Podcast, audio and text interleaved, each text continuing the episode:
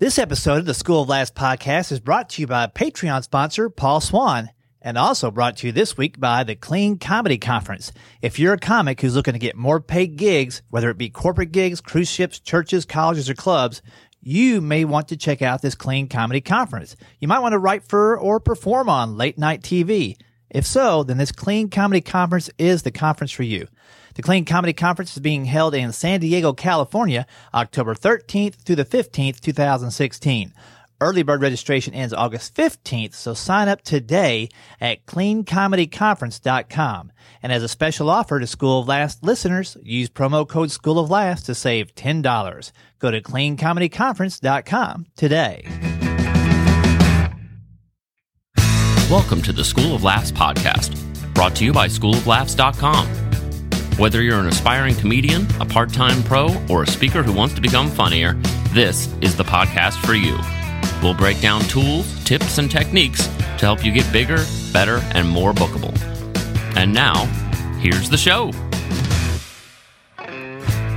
Welcome to the podcast. My name is Rick Roberts. This is the School of Laughs. And again, thank you to the Clean Comedy Conference and to Paul Swan, our Patreon sponsor, for helping this podcast happen. Hey, we've got a jam packed show today. In fact, it was so jam packed I had to crank this thing into two pieces because there's too much information. Can you believe that? Too much. I was just writing the show notes and it was like a book. It's incredible. If you are a comedian, which I hope you might be, if you're a performer of any kind, if you are a guitarist, if you are an artist, you need to use social media to connect with your fans. And your fans may not all be in the same place. Some of your fans might be in Pinterest, some might be over there in Facebook, some might be chasing a Pokemon into the middle of the street and just killed themselves. Who knows? If you use social media at all, you're going to have to listen to today's podcast with Kate Dore. Kate Dore works at Raven Tools. She's also a social media consultant and a blogger at CashvilleSkyline.com. Just to give you an idea of what to expect in this episode, check this out. Kate's going to share with us her strategies for blogging, for getting more hits on her blog, and how often that she blogs and the relevancy of those posts. She's going to talk about scheduling, promoting, using tools like Buffer, how to get the most out of LinkedIn, how she uses LinkedIn like Twitter, how to manipulate your results in Google search, using alt tags for your images to share or to increase your SEO and your posts all over the place, hacking Facebook organic reach with Facebook Live, sharing your Instagram post directly to Facebook for higher engagement, using tools like SumoMe, MailChimp, and Google Analytics to get more out of what you do on social media. That's just in the first half of this two part interview, which starts just in a few seconds with Kate Dore. Hope you enjoy. Well, I'm here with Kate Dore. How's it going, Kate? Really good. Thanks for coming to my house today, Rick. This is awesome. Uh, Kate used to work with my wife, Lisa, at Outback Concerts. Remember those crazy days? Oh, absolutely. Wasn't that long ago. It wasn't. How long has it been since you left there? Uh, it's been almost two years since I left, um, transitioned out of being a concert promoter and um, going full fledged into the digital marketing world slash online entrepreneur world. It's pretty intense work over there, wasn't it? Yeah, I mean it was it was amazing. I did it for most of my twenties, but uh, as I started getting a little older, as Rick knows from being a, a traveler, uh, Yeah. it gets a little tougher on your body. You know, the four hours of sleep a night type of thing. Yeah, the rebound. it's tough. It's not quite as easy as it it wasn't quite as easy at 30 as it was when I was like 22. And you, you I mean, you rose through the ranks from receptionist or in, was it intern receptionist or Um, reception? temp receptionist. Temp So I was technically uh, an employee of Randstad, you know, an hourly Randstad Mm-hmm. temporary receptionist and then got hired as an assistant and actually started working with Lisa pretty soon after that. And uh, for people, because I haven't interviewed Lisa on here yet, but give them a little snippet of what covering a concert means. Yeah, so um, a lot of and most promoters um, do something similar, but basically someone has to be there and be the person in charge, and that's everything from making sure all the ticketing is correct, making sure all of the production details, and that's everything from technical details on the stage to uh, making sure that the um, the front of house staff is doing what they're supposed to, make sure the catering is the way it's supposed to, um, making sure just everything for the artist is set, and then also dealing with the financials at the end of the night. That's the most important part. Yeah, settling up, making Yep, sure all the numbers settling. are right. And you're like, you charge us for the use of the water fountain? Really? Yeah, exactly. Sometimes, yeah, sometimes fighting over expenses that weren't part of the contract.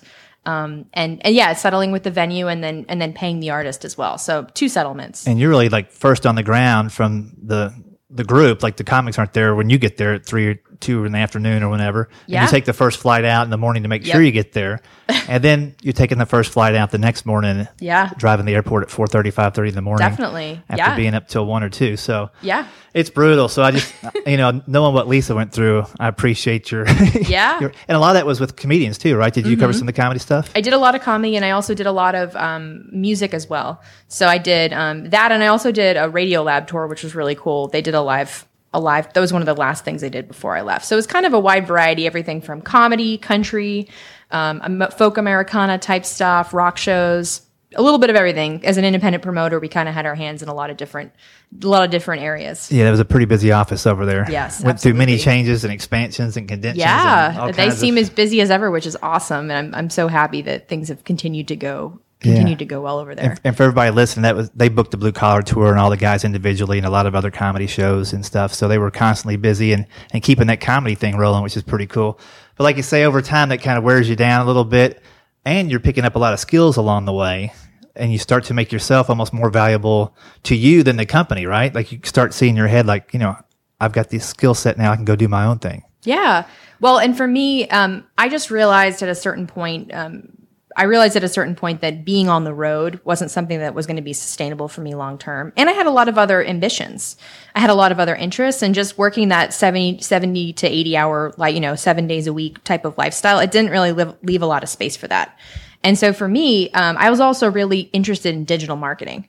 And at Outback, we did a lot of um, we did a lot of traditional media buying. We did buying radio spots, buying TV spots, buying uh, print ads. But I, I didn't get a ton. Um, I did start doing some social media before I left, but the majority of the time there was focused more on the traditional media sense. And so I wanted to to build my skills and gain more experience. And that's part of why I ended up transitioning out as well. uh, transition. Uh, you know, comics make the tough transition from being gainfully employed, hopefully, and then they're like, okay, I'm going to do this thing on my own.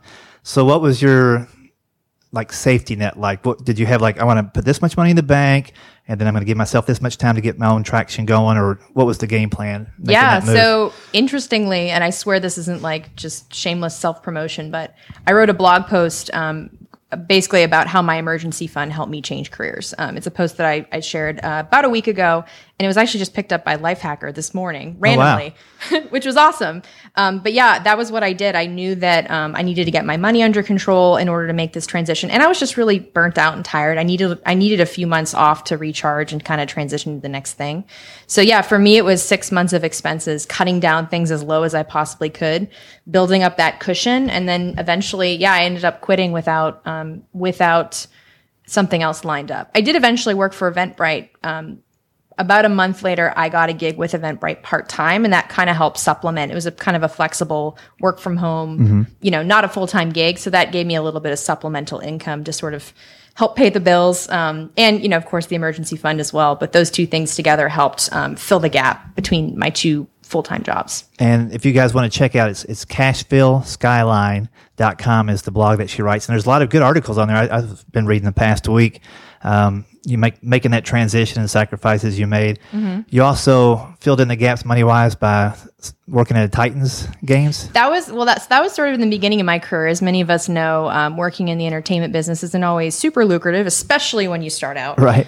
Um, So I was doing a little bit of whatever I could. Um, when I moved to Nashville, I was working for free at a publishing company, and in order to help pay the bills, I had some scholarships I was living off of. I worked at Tennessee Titans Stadium. I did that for probably about two years, and then also I worked at Bricktops, uh, which is a restaurant in, in Nashville. So I was doing a little bit of everything, and I think that's kind of the key with being a creative person in general. I think sometimes the side hustles are are what help you get through. Yeah. You know, because you're not always going to be making a lot of money and and you know i think just doing whatever it takes to get you through that that little bit um, slower time financially until you can eventually pay your bills with what you're making Yeah, um, from your creative your creative gig Yeah, and it's important. Like I think a lot of people, especially comics and artists, you know, musicians, are like, I'm going to be full time, and that means, well, I've got a gig, or I'm on the couch, or I'm watching TV, or playing Xbox. But I know back when I kind of made that transition, I you know delivered pizzas like a lot of people do for Gumby Pizza up in Columbus, Ohio, and I found this guy who had an apartment complex, just this individual that had this 40 unit thing. And he said, any day you're not doing anything, just walk over here and I'll put you to work. it's awesome So, you know, it's five bucks an hour, but I, Yeah. I could work 5,000 hours. yeah And- and- no whatever and that's that's the greatest thing and and yeah, I mean, just whatever it takes. That's one of the coolest things I think about Nashville is just seeing there's such a wide assortment of creative people and just all the ways that they make money to help support themselves until they're making enough with their creative gig. It's really inspiring, actually, to see. Yeah, the the gig economy they call it now. You Yep. basically go out and carve your own path with the technology now. You know, I'm selling fake Pokemon appearances so people can get on the Pokemon app and go find me. now, I don't know about awesome. that thing. It's getting a little out of control. I love. I love that. But uh, it is tricky, and it's a mindset. Everything's a mindset. I think you've learned that, and you show that in your blog. That you know, once you decide to do this, you're going to make the sacrifices necessary to move forward. Definitely. Once you get your thing going, um, let's talk about your blog for a second, because I think not enough comedians blog or have a weekly post of any kind on their own website where people can kind of come back and see the fresh stuff. What do you use uh, as far as like? Do you use a content calendar to help you plan out your blog pieces, or are you inspired and posting when you're inspired, or how do you hold yourself accountable to that? so to be honest, um, I wish I had a in terms of my blog. I wish I had a content calendar. I wish that I was um, planning far in advance, but many times it is. Um, I get the inspiration and I write a blog post. I've been trying to post every week. Before that, you know, a, a couple months ago, I was doing more like every other week. I think the key is just being consistent. Whatever it is, it can get to be too much for some people, but I think just being consistent so that your readers know, okay, every Monday she's going to have a blog post or, or every other Monday or whatever it may be um, make sure that it's quality, but also that it's you're consistently sharing content so that you know your blog doesn't go dormant. Right. Because that's the first thing Google starts penalizing you for. Like it- there seems to be so many algorithms working, but mm-hmm. I know from the School of Laughs website and my own website, if you're posting consistently, you're going to stay in the search. You're going to be mm-hmm. relevant. yep. But there's also all the the keyword rich blog post terms that make a difference too, right? So when you're writing in your blog about finances, are there terms that you're always trying to make sure fit the article because it'll pu- punish you if it doesn't fit the article? Mm-hmm. But are there are words you're trying to work in, and if so, like how many? Or any clues for that? Well, you know, I'm I'm I'm definitely not. Although I do work for um, a software company that helps SEOs. I am not. I I, I know about SEO, but I'm not a you know a full time SEO. Um, but what I do, you know, I I will try to focus on a specific keyword. Um, but really, I'm trying to more than you know stuffing keywords in blog posts. I'm I'm also just trying to. The big thing is just trying to solve a problem for someone.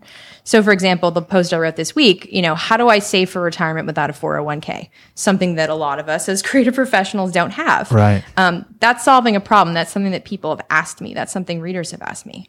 Um, so I think I don't know. I try. I try not to. I do think SEO is incredibly important. I think keywords are important, um, especially on-page SEO.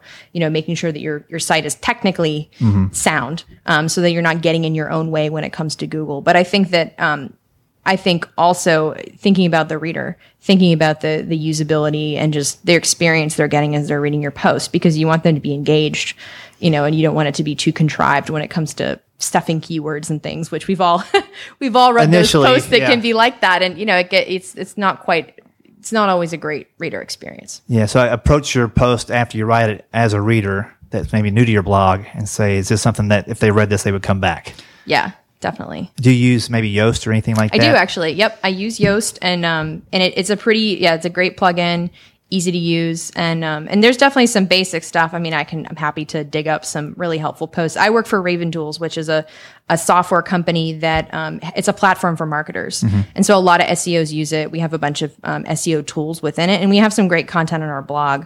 Um, for learning more, if you want to learn more about SEO, it's definitely a great place to start. I've learned in the last two and a half, or I say last year and a half that I've been at out at uh, back. the last year and a half that I've been at Raven Tools, I've learned more about SEO and digital marketing than I learned the entire time I was at Outback. So I think it's a great, big. it's a great. This is a lot of great free resources. There's a free marketing guide there. There's Actually, I've downloaded that free marketing guide. What's that? I downloaded that free marketing a couple months ago before I even knew I was going to talk to you. Yeah.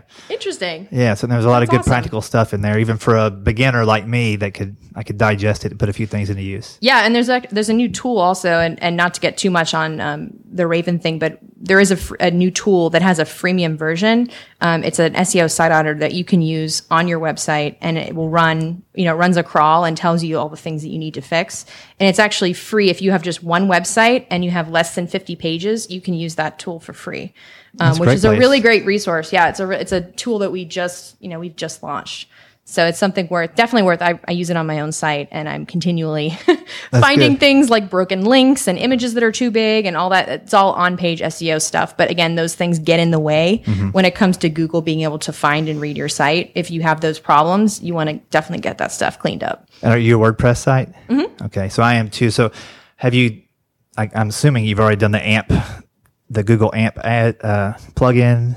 I'm not using. I'm not currently using AMP articles. Um, not that I, not that I wouldn't in the future, but to be honest, I, I've just been more focused on my content strategy overall. I mean, I'm only posting about once a week at this point, and so I'm more focused on um, sharing, you know, writing great articles and promoting them very heavily on social media. Let's talk. That's kind of my strategy. Yeah, that's been more my strategy. Yeah, let's talk about your strategy now, and and maybe before we get into what you're doing now, some things you did before that didn't work, and what you learned from them, and, and what led to how you're approaching things now. Yeah. So I think one of the biggest issues that people can have with social media is trying to be everywhere, mm-hmm. trying to be on every single channel and trying to be super active on every single channel. I don't think that that, I think that's a way of, of burning out. And I think it's a way of, I I think you're better off picking maybe two or three channels, especially if you're starting out with social and still getting comfortable. Picking, you know, find out where, think about where your audience is. You know, they're not going to be on everything. It may not, maybe, you know, is your audience on Pinterest? Is your audience on Google Plus? Maybe not. Are they, are they on Twitter? Are they on Facebook? Are they on Instagram? Um, Snapchat? Any of these places? That's, you know, try to identify where your audience is. And I think a, a good way that some, you know, some artists can do is just take a look at some, some other artists in your niche, see what they're doing, you know, see wh- what channels they're investing their time in. But again, I think one of the biggest, the biggest problems people can have is just trying to be all things.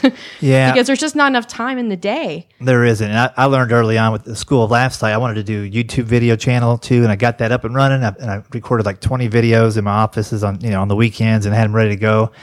And it's just I couldn't sustain that. Yep. And it turned out. I mean, it, it could be different from everybody, but at the same amount of followers that I had on one thing just followed me to the other thing. So I wasn't getting any new followers because I wasn't able to engage with the followers. I was able Mm-hmm. Just to post stuff, and it was it was a lot of one way things. So that's one thing I'm trying to learn as I go forward is is to ha- how to keep the audience I have, but also engage them more. Mm-hmm. So what when you post, I notice um, you have comments in your blog, Mm-hmm. and they're enabled. And you are those approved enabled, or they enabled, and you go in regardless of what comment they had? Um, so I do have a, I do have a plugin um, that filters comments um, for people that have already commented. They, they go right through. You know, and there's a lot of other bloggers who comment on my stuff. Those people are fine. For someone new, those people will get it'll be a pending, you know, something that I have to approve. And a great, actually, a great plugin, not one that I'm using, but Disqus is one that a lot of bloggers use. And that's a that's a really great one where you know again it's it's almost like its own social network within a you know within it and you because you can you can actually see like other blogs they've commented on. You it's, it makes it really easy to filter out the spam because you're going to see Yeah, you any blog really you're going to see a crazy amount of spam in there. And sometimes it gets and honestly i go through my i go through my spam queue because sometimes legit comments are in there. Right. and i don't want to lose them. So i go through that every day. Um, and i'll go through all the you know random bots basically that left Yeah. comments that aren't real comments but then i'll see a few like actual comments in there and i'll go in and i'll i'll un- de-spam them Right, well, and let them through That's good because if you waited to the end of the week to do that, then people are probably lost interest in the article and they feel you're not paying attention to what you're putting Mm-hmm. Yeah. Mm-hmm. out. So, especially the day of release of a new post, yeah you know, stay on top of it, try to get that conversation going. I think it's really important. You know, I mean, I've some bigger sites have. There's been this trend of turning off the comment section, which I, I'm not in favor of. I think it's really important. Sometimes you get really awesome conversations happening in the comments and just really good ideas for future content too. Sure, that'd be a great thing as a blogger to see what questions they're still asking or resources they're recommending that you know pertain to yours. And then- Mm-hmm. Absolutely. Then, I'm sure if you go back and just re- repost or tweak the post to include some of those Yeah. backlinks, that's not going to hurt you at all. Yeah, definitely. No, I mean anything you can do to provide more value for your readers is always a good thing. But yeah, I mean sometimes you get some of that stuff from the commenters. You know, they have knowledge that you don't. Right. So there's really, I, I, think, I think comments and engaging with your audience in that way is really important. That's cool. Where do you see all the digital stuff going? I mean, it's hard to predict the future, but there's so many apps coming out all the time and so many new social media things. Facebook's getting a lot more clogged up with ads. Mm-hmm. You know, Google Plus I try, but it seems like nobody really is in there. Uh, LinkedIn's another one that Mm-hmm. I know for me doing corporate speaking is super important. Yep. But I really don't have a strategy with LinkedIn. Are you Are you active on LinkedIn Yeah, as well? yeah. Um, for Raven Tools, I use it every day, um, and I also use it for my own for Cashville Skyline as well. And I actually use. It's interesting. LinkedIn doesn't have a super sophisticated algorithm. It's it's weird. It's like you can hack it really easily. Like one person likes your post, and then it shows up like in everyone that they're following's feed. So I actually use LinkedIn almost more like Twitter in a way, where um, so I'll use a tool like Buffer to schedule maybe one post a day, uh, maybe in the morning, or depends on the time of day. You can experiment and see what works best for you. But I'll share that stuff, and um, I'll just share it, and and then you know people may engage with it, and I get referrals to my blog from LinkedIn. I mean, beyond of course I get gigs and I get you know uh, connections and relationship building, but like people who request me, it's almost like um, I think of like people who I'm connected with as followers. So let's say I have over a thousand people I'm connected with in LinkedIn. I think of them as like those are my LinkedIn followers because those are people who I accept pretty much anyone that requests me, assuming that it's not completely spam. Um, and I, I again, I use it more like Twitter. I use it as just another way to to promote my content. Do you know if there's a ratio of how many people see your post? Say you did have a thousand on LinkedIn. Mm-hmm. I know if you have that thousand on Facebook, you might get eight percent initially that sees the Mm-hmm. post, and if they don't comment, it kind of dies. Is LinkedIn similar? Do you know, or is it harder to figure out? That's a that? good question. I don't know what percent it is, but I would say that it does seem to be um, the algorithm in terms of who's seeing your stuff does seem to be easier to get organic reach. I've never used um, I've never used paid ads on LinkedIn, um, and and it and some companies do, but it's it's expensive. Is it? So I think uh, as a kind of a DIY um, solopreneur, I think you can actually do quite well with just just sharing regular content and again adding more, just constantly adding new connections. Like I add, you know, friends from high school, friends from college, people that I know, people that I've known throughout my career. I'm continually adding people all the time on LinkedIn, mm-hmm. and again, just using it as like those are my followers, and I'm using it to yeah to promote my brand, but also to promote the content that you know whatever new piece of content I have, and it's it's be surprised. You know, you'll start seeing referrals from there and you're like, okay, Yeah, I think that's, that's worthwhile. I think it's I think it's underused by artists because Yeah. they look at it like a corporate thing. But who writes checks? People that have Right. Mm-hmm. cash, and if, if they have a job, that's a good step on LinkedIn. You see if they've got a job or not. Mm-hmm. But the people you connect that you went to college with, perhaps, are now in positions of leadership at different Yeah. companies, or on board of directors, or in chambers of commerce. Yep. All these different things. They could hire a band, or hire a comedian, or hire a speaker to come in. So, like if if if I was a comic listening right now and I'm not on LinkedIn, what would be my first steps? Like what what kind of content should I put up? Should I put some videos up so people can get the name with the face if they haven't heard from me in a while? What would be a few first steps? Well, yeah, I would I would definitely just um, fill out your profile all the way. You know how LinkedIn has like that little there's like a little Yes. it's like a circle and it's like you filled this out Right. thirteen percent. Yeah. I, the first step definitely. I know it sounds so simple, like, but I've had I've had people tell me like, oh yeah, all of a sudden a recruiter reached out to me because I had just because I had completed my profile. Uh, you'd be amazed at just actually listing out like all your gigs, and it's cool because you can actually showcase like yeah, like videos or like I use mine. I have some um, some articles I've written from some different other places. I'm a freelance writer as well, so I showcase a few of those on there, and you can put like an image attached to it. So it's pretty cool when someone's looking at your profile. Um, you can have you know a pretty robust LinkedIn profile. That's the first step for sure, and then from there, then you can start sharing some content. But definitely, you know, you don't want to be I wouldn't start sharing things until I was happy with my profile because I know people are going to click, you know, That's click true. and look at my profile. I don't want it to be looking kind of like, like, you know, either, you know, well, certainly like any kind of errors or Right. spelling mistakes or just anything that just looks unprofessional, but just kind of an incomplete profile. Right. I Test all your links, all the things like that. Yes. Ask a few friends to check it out. Yeah. Ask five friends on LinkedIn to check it out first and Yeah. see what their experience It's like an is. online resume. And also too, the more um, interestingly I've heard another like little hack is the more companies that you have listed, the easier you are in terms of the LinkedIn search bar.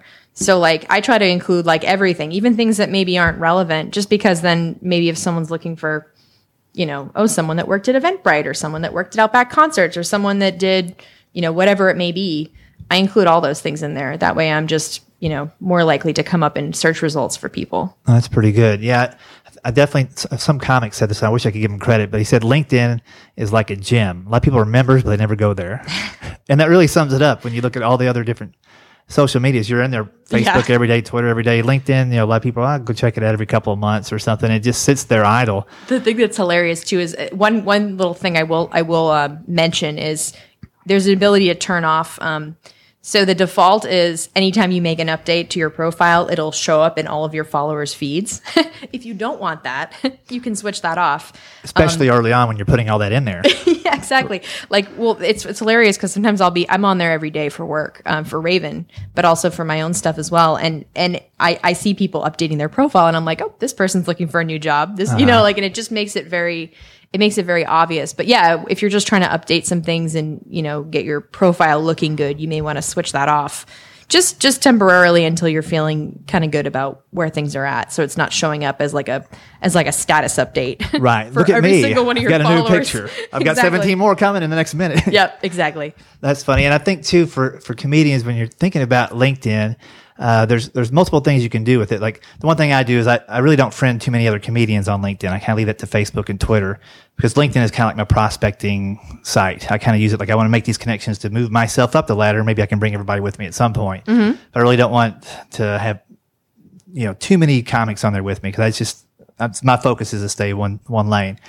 But the other thing I like about LinkedIn is once you have a considerable amount of followers or connections, you can export that email list Yeah. pretty Yep. easily. So you know I'm up. I think I have like 2,500 connections on LinkedIn, something like that. And occasionally I'll go through and export that list, and I might just run a Facebook ad Yeah. and post it to that Yep. list. Yeah, that's really smart. So there's there's that aspect of it, and I, then I also heard, and I'm not sure if it's true or not, that the first search Google does when you punch in somebody's name is it goes through LinkedIn to get the information. Well, Is that true? It just depends on the authority of where else you're listed. For me, um, I if you search my name in Google, um, I have katedore.com, which is a site that needs to be needs to be redirected to Cashville Skyline. Mm-hmm. Um, but like uh, LinkedIn does show up on the first page, but also like a Wall Street Journal article shows up on the first page. I mean, I think that's a really important a really important Mm-hmm. note is just to. It sounds like a simple thing, but Google search your name. Yeah, search your name and see what comes up because if you don't like what's showing up there um, one of the easiest ways that you can i guess influence what's on that first page is just by is just by taking your your social media profiles whether it be linkedin twitter all those things i mean a lot of times those things they have a lot more authority than some other sites if you don't have a lot of media men- big media mentions you know that's an easy way to kind of manipulate what's showing up for you that's a good idea. And I, I was just thinking too as we're talking that um, as you're posting things to whether it is Facebook or Twitter or what have you, images are so big now. Yep. And just give them a little insight as to the importance of alternate tags or the you know the description when you post a, a picture, especially like on WordPress, you can go in and mm-hmm. and put little tags so it's searchable. yeah And so if somebody is doing an image search for you, maybe they're looking for pictures to put on their website or and promote your next thing, but the, they'll see the link to the banner for any post you did as long as you tagged it correctly. Yeah, so the alt tag, um, it's, a, it's that's actually a really important on page SEO topic. I'm glad you brought it up. Um, it's basically Google doesn't know what an image is unless you've named it in the alt tag. Um, and, and one of the reasons that it's important is also for visually impaired people. So if you know they're searching for something on Google, it, you basically what you, what you need to do with the alt tag is describe what it is.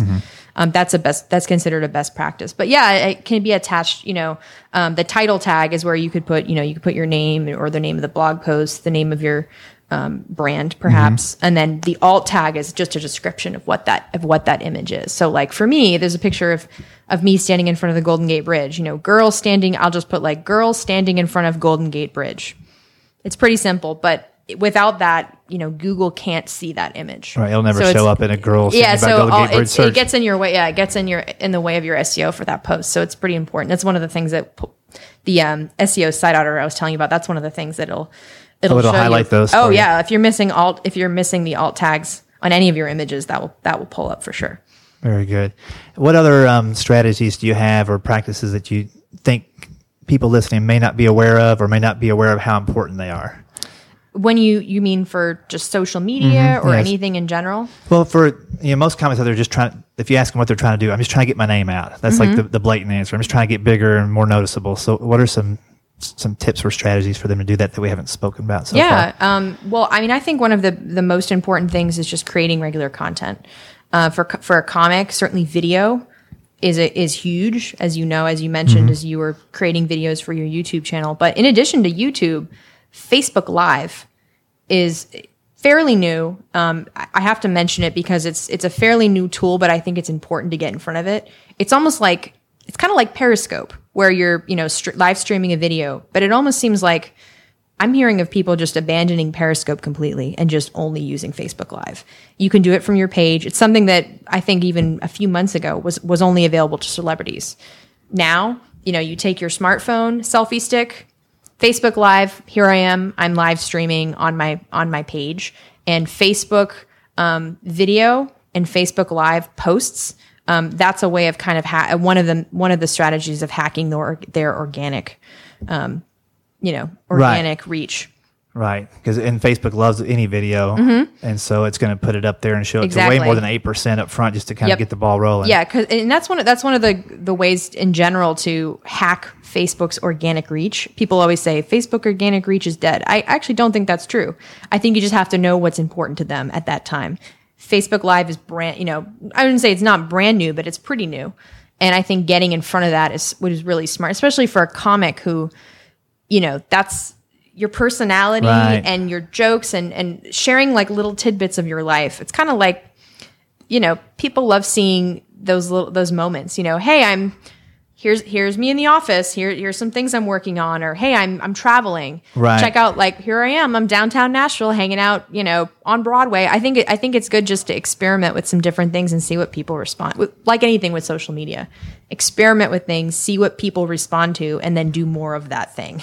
right. do more of that thing that people seem to like. and especially since that video kind of auto plays without the sound, Mm-hmm. as you're thinking about maybe doing that Facebook Live post, the most interesting thing around you. Sometimes you're the most interesting thing, Yeah. and that's what people are following. But if you're in front of the Golden Gate Bridge, that might be more interesting. If, if I'm at a comedy club, that's great. But if I'm showing the comedy club from the outside and the line of people getting in in line to come Mm-hmm. Yeah. see me, that's more interesting. So maybe start with that and then pan over to yourself. A lot of things to experiment with there. Yeah, and it's and it's a free tool. You know, it's just all these things. I mean, there's so many free resources. It's just a matter of time, and you know, again, um, where you're, you know, where you where you want to invest your time and how much time you have. I do think investing in high quality video content is a worthwhile spend of money, especially for a comic.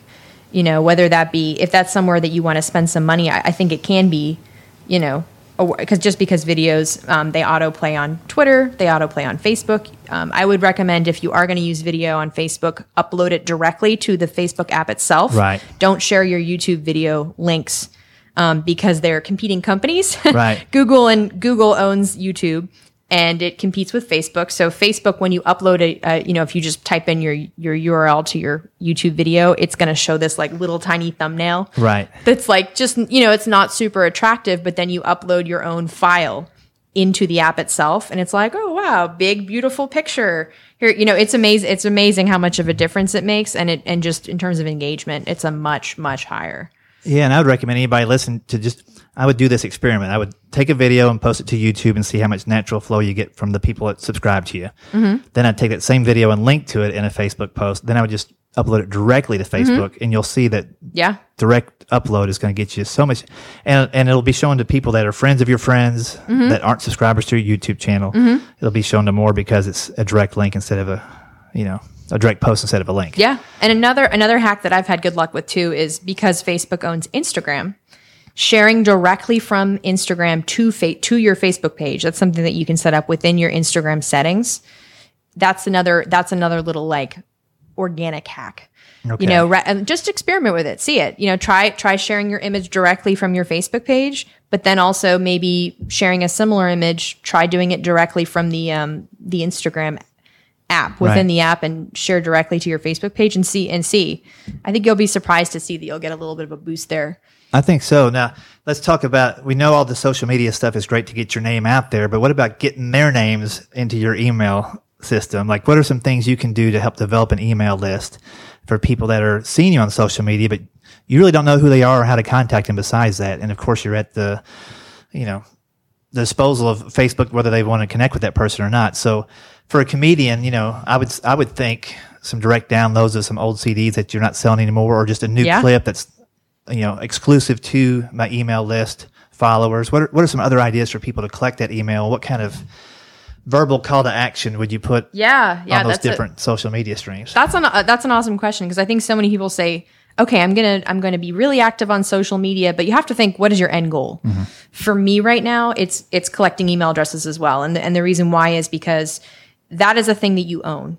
Um, I consider all social media channels as as important as I think it is. It is rented land. Um, it is Facebook may change their algorithm. Twitter is changing their algorithm. Instagram is changing their algorithm. Pinterest changes their algorithm. All these things you don't have control over it, you know. And in, in many of these cases, you may end up having to invest a little bit of money there. Once you own the email address, you own, you know, that's that's yours. You have it. Um, and yeah, and and often like some sort of some sort of um, Like a lead magnet? Yeah, a lead magnet, exactly. Um, it, and there's um a great, I would say, like if you're just getting started, maybe experiment with a tool like SumoMe. Um, it's free. Basically, you can experiment with different types of, you know, whether it be f- like a little form on your site or uh, pop up, you know, pop up with, and, and, and having, yeah, certainly having some sort of free free call to action, whether it be um, whether it be a uh, yeah like a free ebook or yeah an old CD or even like just you can repurpose things that you already have. You don't necessarily have to spend a ton of time Right. creating something new. That's the thing I think a lot of people forget. Like, oh, I got to create this brand new really. Th-. It's like, no, no, you have a lot of great content in your archives. Find something that's good, but maybe not something that's super new. Something that you think is valuable, and then use that. You know, maybe it's um, a pop up that says, "Hey, you know, get my free book, you know, my free ebook, or get my free this album that I recorded here." Um, they put their email address, and then maybe it, it depends. Like sometimes, it depending on which which type of um, which type of software you use. It can be a you know a thank you page where they can download it directly there, or it's an email that automatically goes to them after that. I mean, there's there's a, a, a variety of email service providers that you can experiment with. But I do like SumoMe for experimenting with email collection because it's free, and they have a lot of great blog posts and content for just just if you're trying to get started and figure out kind of what works and what doesn't. Um, it was amazing. I, I'll admit that I'm a lot stronger in social media than I am in email marketing. And for me, you know, I couldn't believe the difference just adding a pop up. People hate them, but they convert. Right. They think it's annoying, but they work. You know, you're going to get, it's definitely a way to build your email list quickly or a welcome mat that, you know, comes and covers your page and says, hey, oh, describe, subscribe to this or subscribe to that. You know, f- again, giving people free things. Don't be afraid to give away content. Right, especially if it's just things. sitting there. There's so much Yeah. digital stuff. It's just like I just picture like huge like card catalogs full of all the shows I've ever done that I've got recorded. Yeah. Of all the I used to record every radio interview I went to do, and I've Yeah. got those. I thought one day I put out three or four CDs. Uh, they're just sitting there, and those are things I can link to that my my real fans would like to hear. Yeah. and would um you know, and new fans would stumble on too and hear like the early days of Rick and what have you. Yeah. So everybody's got those kinds of things Definitely. to help collect. Just I guess um, SumoMe integrate with like Mailchimp and Yep. Constant Contact and Yep. those. And um, and Mailchimp is a good one. I, I was using Mailchimp before, but I actually recently switched to ConvertKit, Mm-hmm. um, which is a little bit friendlier for bloggers. Um, it is a paid service though, so just something to keep in mind. But Mailchimp, you actually can use it for free up to about two thousand subscribers, which is which is pretty good. Yeah. you know, so when you're starting out, I mean, you know. It may take a while to get there, and at least gives you it gives you it's a way to get started. It's a way to you know work on your email list, work on your newsletter, whatever it may be and I think sometimes these things are just doing them and learning, learning as you go. You know, the software is constantly changing and evolving, and the best way to learn is just by experimenting and seeing what works for you.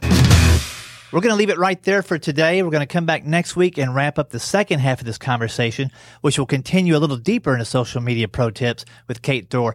Kate is a, a great resource. In this uh, blog post on our website, you can scroll down to the bottom and she gives you top resources and links to a lot of things she talked about in this episode and some things she's going to talk about in next week's episode. But those links are right now available at schooloflaughs.com. If you go to the podcast page and look at podcast number 112. That's Kate Dore's episode and lots of clickable links in there to take you right where you need to go to get your social media strategies tuned up so that your social media plan is running like a fine vehicle.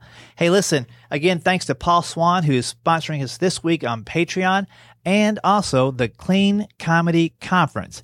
Now, listen, let me tell you a little bit more about this conference. It's going to happen in San Diego, California, October 13th through the 15th. And you know, there's an old adage in comedy that clean is green. That means clean comedy pays and clean comedy stays around forever. It's reusable because, hey, It's good. It's good, clean comedy. This conference, you're going to learn from professional comedians and bookers such as Eddie Brill, who used to select the comedians for David Letterman as well as warm up the audience on that show. Jimmy Brogan, who was a big part of Johnny Carson's success on The Tonight Show. Also on the panels will be Charlene May, Amy Pittle, Tony Calabrese, and Scott Wood. They're all clean comedians and they're going to address the pitfalls and challenges you might face and how to navigate those as you make money as a clean comedian. In addition to working at clean comedy venues, a lot of these speakers and panelists have written for television. They've booked clubs, colleges, churches, cruise ships, and late night TV shows. So they're going to give you the inside scoop and be able to answer your very specific questions about getting your clean comedy in those different avenues. The theme for this year's conference is clean isn't a dirty word. Come out and see why for yourself. Remember, early bird registration ends August 15th, so sign up today at cleancomedyconference.com.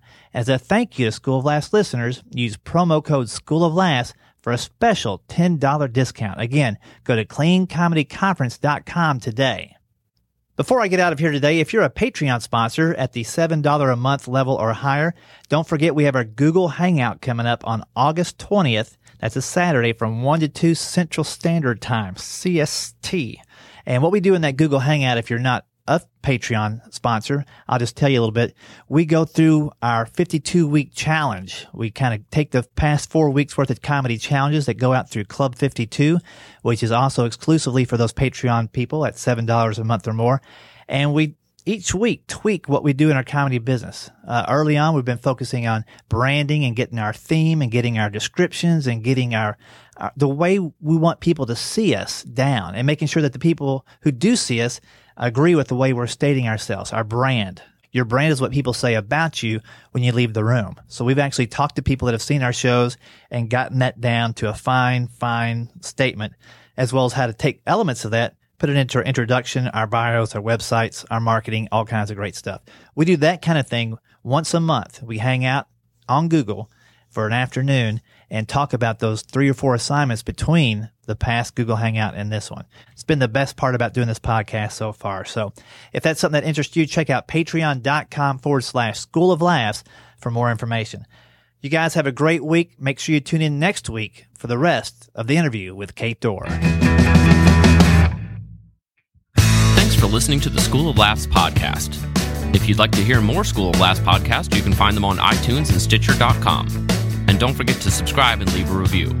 For information on upcoming live and online classes, visit schooloflaughs.com. Until next time, stay tuned, stay focused, and stay funny.